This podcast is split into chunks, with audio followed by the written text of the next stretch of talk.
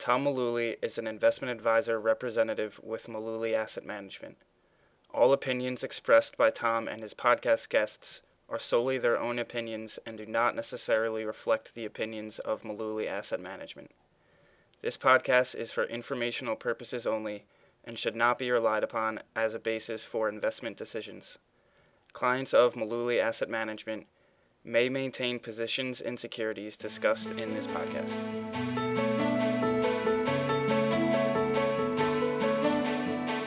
Welcome to episode number 196 of the Mullooly Asset Management Podcast.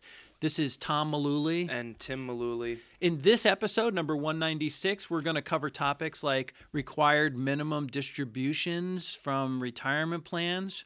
We're going to talk about when you should think about selling a bond. We're going to talk a, a little bit about home equity lines of credit and recovering a for, an old 401k along with some other topics. Thanks for listening, and let's get started. So, the first question asks Can I defer a required minimum distribution to next year? The summary goes on to say I would like to take out half of my RMD by December 31st of this year. I would like to withdraw the other half in 2018 by April 1st. I turned 70 and a half in June of this year. Is this an okay strategy? The goal of this is to keep my annual income down a little in 2017. I realize that my income will go up more in 2018. Okay. The answer to this question, is this an okay strategy? Is yes, it's an okay strategy. When I first heard the original question, can I defer an, a required minimum distribution into next year? On the surface, the answer is no. Right. Yeah. In this person's specific situation, the answer is yes, but in pretty much any other case, the answer would be no. Right. What Tim's referring to is this person who wrote in with the question turned 70 and a half this year. So the rule for required minimum distribution say you must begin your first required annual minimum distribution by April 1st of the year after you turn 70 and a half. That's the latest, but there's a wrinkle, Tim, right? That's right. Yeah, it, you have to you can wait that long to take your first required minimum distribution, but just know you also have to take that year's minimum distribution as well. So if you wait to take your entire first year's distribution, then that next year you're going to essentially be taking two RMDs in one year. Right. So you you do have the ability to defer in the first year, but it's every year after that. That's actually a pretty good question. Right. Yeah. So in this case, the person would be taking if they wanted to split their first one up half and half. It'd be like the first year they're taking half, and then next year they're going to have to take one and a half right. to make up for the rest of that RMD. Okay, so moving on, the second question asks When should you sell a bond? The summary says I'm learning about bonds.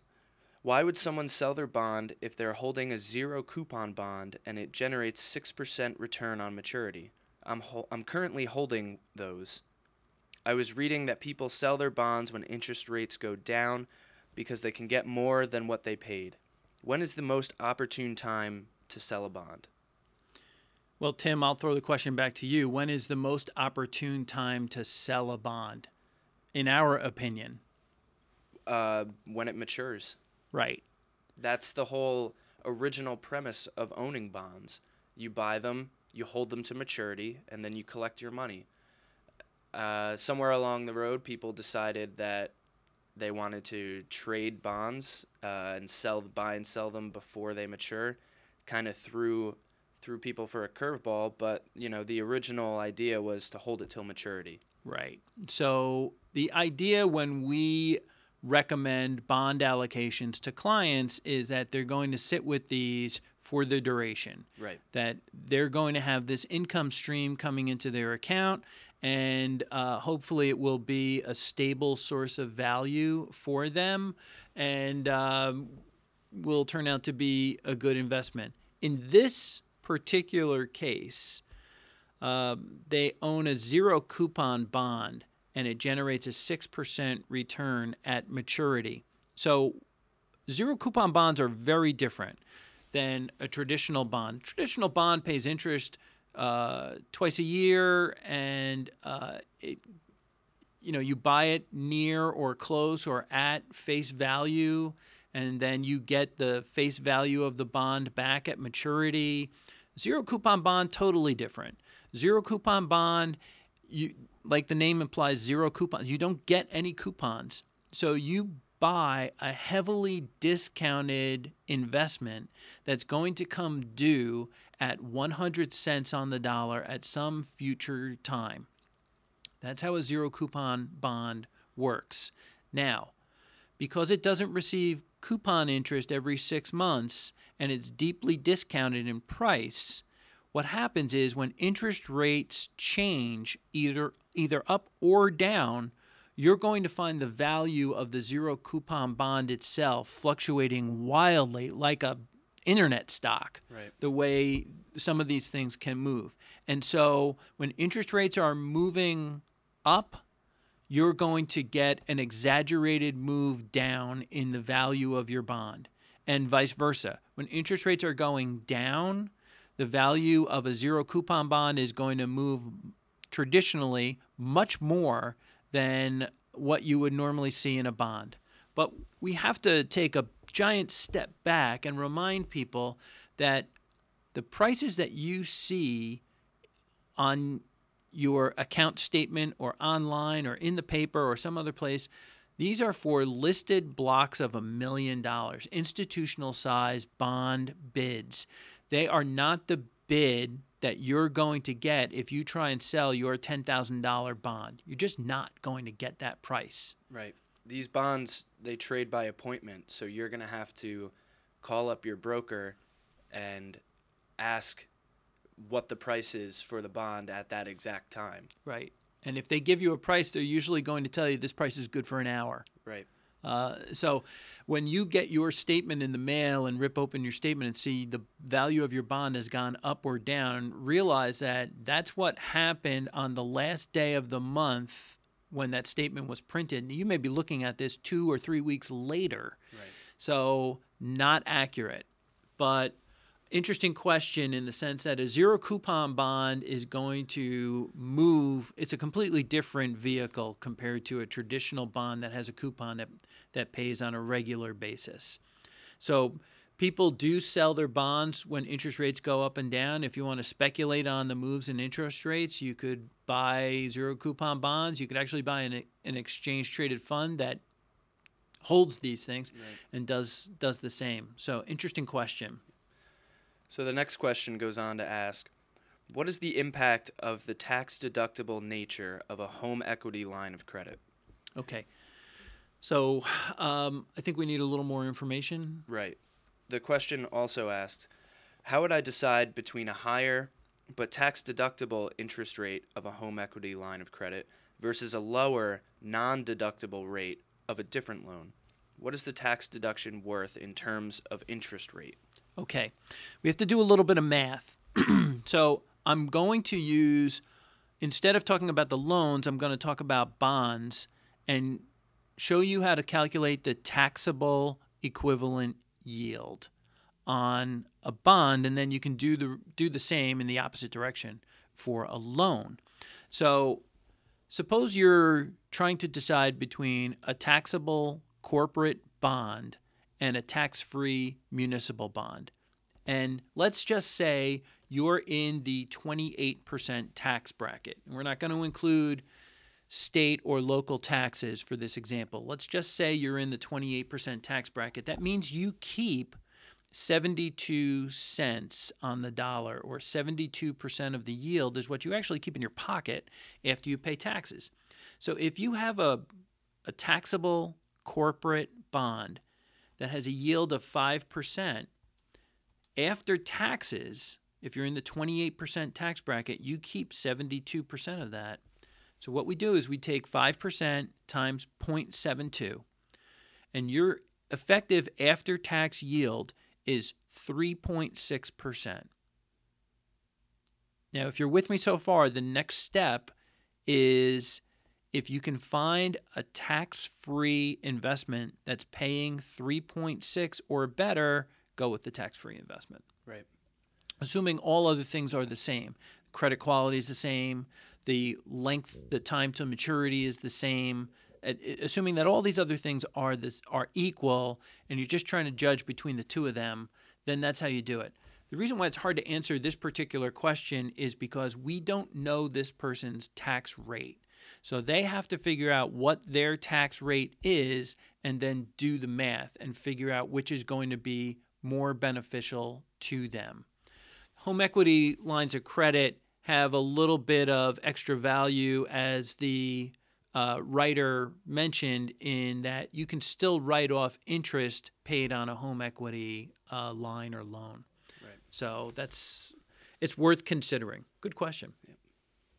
So the next question asks, what can I do with a recovered 401k from a previous employer? Okay. They add, they go on to say, I received a letter in the mail that informed me of an old 401k account from a place I worked during college. The letter said that the 401k was automatically rolled over into an IRA. I had tried previously to roll this account over to my new employer's 401k, but was told the balance was not vested and I lost it when I left the company. While I am happy the account was not lost, I am unfortunately maxed out at the $5,500 contribution limit to my Roth IRA for the year. What are my options for this money? Is there a way I can move this money around without being taxed or pay a penalty? Is it possible to have a transfer applied to the to next year's tax year? I enrolled in my Roth IRA in October of this year and do not have a employer sponsored plan that I'm eligible to transfer the funds to. Okay. There's a lot of questions packed into this. Um, so let's go through this pretty slowly. So the letter said that he received from a former employer was that his 401k account was automatically rolled over into an IRA. Sounds unusual, doesn't it? That an employer can take money and without your consent roll it into an IRA. Right. That kind of puzzled me at first as well. Yeah, they can actually do this. So what they uh, since 2006, now what uh, plan administrators are entitled to do is if you have former employer employees on the payroll who have balances in a retirement account at work, they can, if the plan permits, they can take low balances. That's anything considered $5,000 or less, and they can do one of two things. They can um, basically withhold 40% for income taxes and send you a check. Then you just kind of have to sort it out with your taxes the next year. They'll, so they'll send you a check for the net difference. Or they can take it out of the plan, roll it into an IRA on your behalf. You can then move that IRA anywhere you want, but it gets it out of their plan. That's a cost for 401k plan administrators to keep all of these former employ- employees on the books each year. There's a lot of administrative work. So everyone's trying to cut costs and be uh, on top of things and, and minimize expenses. And that's one way that they're able to do this. So when he left the company, now we're going back in time, he wanted to roll this account over to his new employer's 401k, but was told the balance was not vested. That's possible because um, you're always 100% vested in the money that you put into the plan, but the employer match may not vest for six months or a year, sometimes longer. But the employer match portion he may not have been vested in, especially if he went to do this right away. So he actually got some good guidance in the sense that, hey, you're not totally vested in this. You may want to wait. The problem is he lost track of the paperwork. Right. So, uh, so now this money's out of the plan and it's rolled over into an IRA. So then he goes on to say, while I'm happy that the account was not lost, I am unfortunately maxed out at the 5,500 contribution limit to my Roth for the year. and this is where we think that the, the person is just confused as to what they can do with that account. Um, while the contribution limit is 5500 for a Roth IRA, rolling over money into the account does not count as a contribution. Right. So you can roll over a balance of anything greater than 5500 A million dollars. Right. It, it doesn't matter what the what the amount is. If it's a rollover, it can be any amount. It can be more than the 5500. So he doesn't really need to worry about that in this case. Right. The only thing that would come into play is that this 401k money uh, was rolled over to an IRA, so it's all pre-tax. Pre-tax. And now he's talking about putting money into a Roth IRA. So he would have to do a Roth conversion, Right. pay taxes on the money that's coming out of the traditional IRA and roll it into the Roth. Right. So is there a way that I can move this money around without being taxed or pay a penalty? Actually, you can leave it. You Right. leave it in the traditional IRA. Yeah, I don't see a problem. We don't have any other information about this person, but just on the surface, I don't see a problem just leaving it in the traditional IRA. Right. So, and he works now where he doesn't have an employer sponsored plan that I'm eligible to transfer the funds to. So he's he's limited in the sense that he can't move this money into uh, a 401k with a new employer. Um, there's a couple of things that we remind our clients in these kind of situations. If you have money that came out of an old 401k and you intend to roll this money into your new company 401k plan, then you need to set up either do a direct transfer to the new 401k plan, which isn't an option here, or you need to set up what's called a rollover IRA with a brokerage uh, firm or bank and set up a rollover IRA. Now, there's a couple of different terms for IRAs. There's traditional IRA, there's rollover IRA, and then there's Roth IRA. So traditional IRA, you can put away $5,500 a year, $6,500 if you're over age 50. Rollover IRA, the whole idea behind this is this is a temporary parking place where you're taking money from a retirement plan at work, like a 401k, and you're parking it there. And you're going to be moving the money in the future into another plan somewhere else. You should not put new contributions into a rollover IRA account. Once you do that, you cannot roll that money over Right. into a, into another plan. So probably not the answers that this person wanted, but it gave us the opportunity to, to remind our listeners of a couple of different things. Um, so Tim, I think we have one more question. Yeah, the last question for uh, today's episode asks Is an inherited mutual fund taxable? The summary says My father recently died. I received about $30,000 as the sole beneficiary of his mutual fund. Is this taxable income? I thought that inherited monies were tax exempt, but I have heard differing responses. Okay, there's always a lot of confusion when it comes to uh, receiving inherited shares. And uh, mutual fund shares and stock shares, you need to know what's going on with this. Whether you're inheriting stocks, bonds, mutual funds, ETFs, it's important to know that your cost basis becomes whatever the value was on the date of the passing of the person that you're inheriting from.